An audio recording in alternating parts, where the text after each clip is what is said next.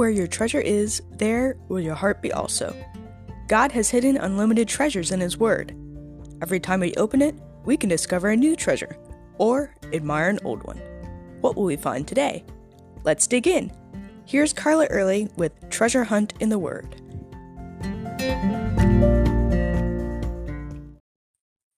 For the past couple of days, we've been watching as God prepared fertile ground for the Gentiles to be welcomed into his kingdom.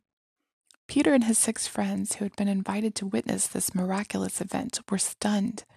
They weren't sure what they'd expected to happen, but not this for sure. The Holy Spirit given to the Gentiles.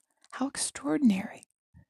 The new Christians were speaking in tongues and praising God just like the Jewish believers and the Samaritan believers had. There was no question about it.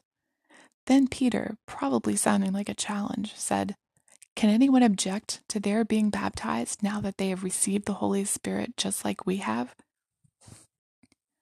None of the Jewish believers there had objected. They knew good and well it was God's will. No complaints from them.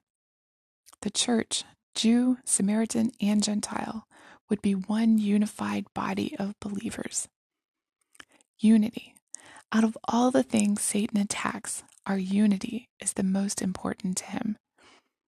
Peter and the six Jewish believers remained in Caesarea for some days, but the news leaked back to the church in Jerusalem so that when they traveled home, the Jewish believers jumped on him like fleas on a hound dog. The strange thing to me is that they weren't as concerned about the Gentiles receiving the gospel as they were about Peter, of all people, going into a Gentile's house and eating with him. They were outraged. This had not been voted on. This had not been approved by the Board of Elders, nor would it have been if they had had a chance to vote on it. Good thing God had not consulted them then. Good thing God doesn't consult us when He does things, or give us a chance to vote on His plans. Most of the time, we'd vote to stay firmly in our well worn rut and do things our own way, thank you very much. Peter understood their concern. He would have felt the same way had he not had a vision to prepare him and witness the Holy Spirit's work firsthand. So he poured out the story just as it happened.